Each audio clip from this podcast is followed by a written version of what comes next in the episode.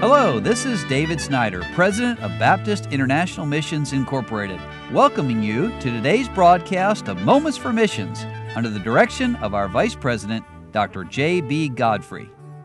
Well, in Japan, we have a good number of missionaries. Some of them work with Japanese people. In fact, a good number of them scattered all across the islands from the north to the south. But then we have another group of missionary families who are living in Japan, and they're there primarily serving the U.S. military families in Japan.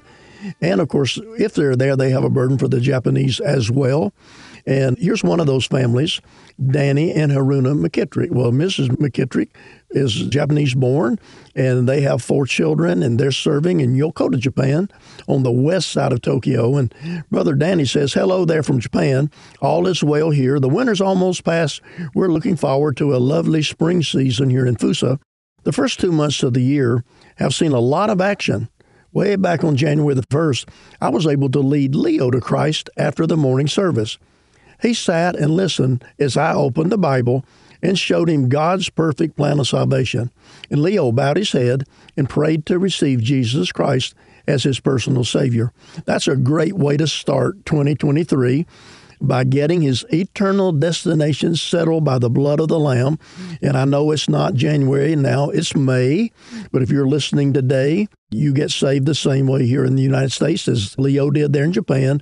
And that's by understanding we're all sinners, and Jesus took our place and died for us on the cross of Calvary.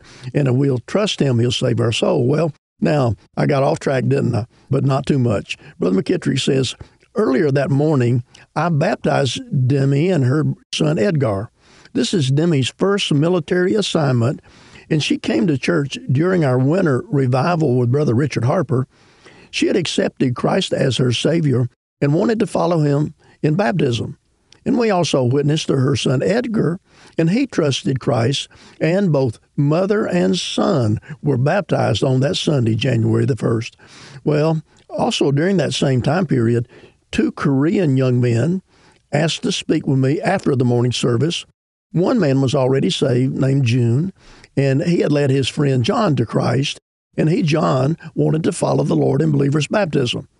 So I went over the plan of salvation to make sure that he understood, which he did, and he was baptized the next Sunday.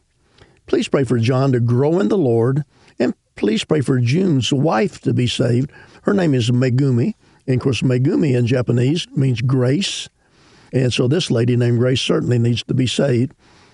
Haruna and I, that is Mr. and Ms. McKittrick, had the opportunity to witness to her after one service on Sunday. She listened well, but she did not receive Christ that day. She asked an interesting question Why do you sing? And I told her because Christ puts a new song in our hearts, and we can't help but sing praise to his name. So won't you pray that Megumi will join us in salvation song?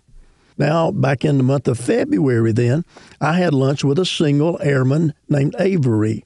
He had been coming to our services, and I challenged him on salvation and baptism and church membership, and we had a great conversation. And Avery made sure of his salvation and followed the Lord in believer's baptism that following Sunday. This is his first military assignment, and he's already busy bringing a lot of his work buddies to church with him. And so one Sunday in February, he had 12 single airmen in the morning service, in large part due to the outreach of this new man, Avery. What a blessing.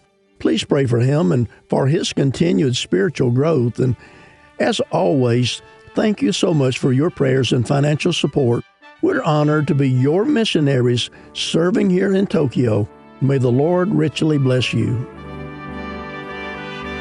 You've been listening to Moments for Missions. For further information, please write to BIMI, P.O. Box 9, Harrison, Tennessee 37341, or call us at 423 344 5050.